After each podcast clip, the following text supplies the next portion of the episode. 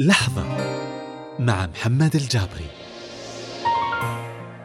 تعرفون إن عندنا وقت محدد نعيشه؟ نشل أحلامنا ونواجه مصيرنا. ومو بقادرين نفهم إن الوقت لو ضيعناه ما نقدر نرده أو حتى نشتريه يعني لو ضاع ما له ردة.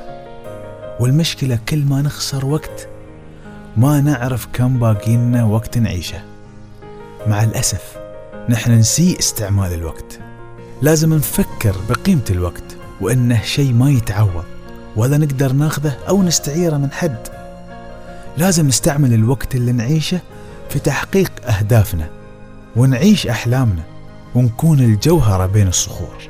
تذكر إن ما عندنا وقت فخلنا نعيش كل لحظة.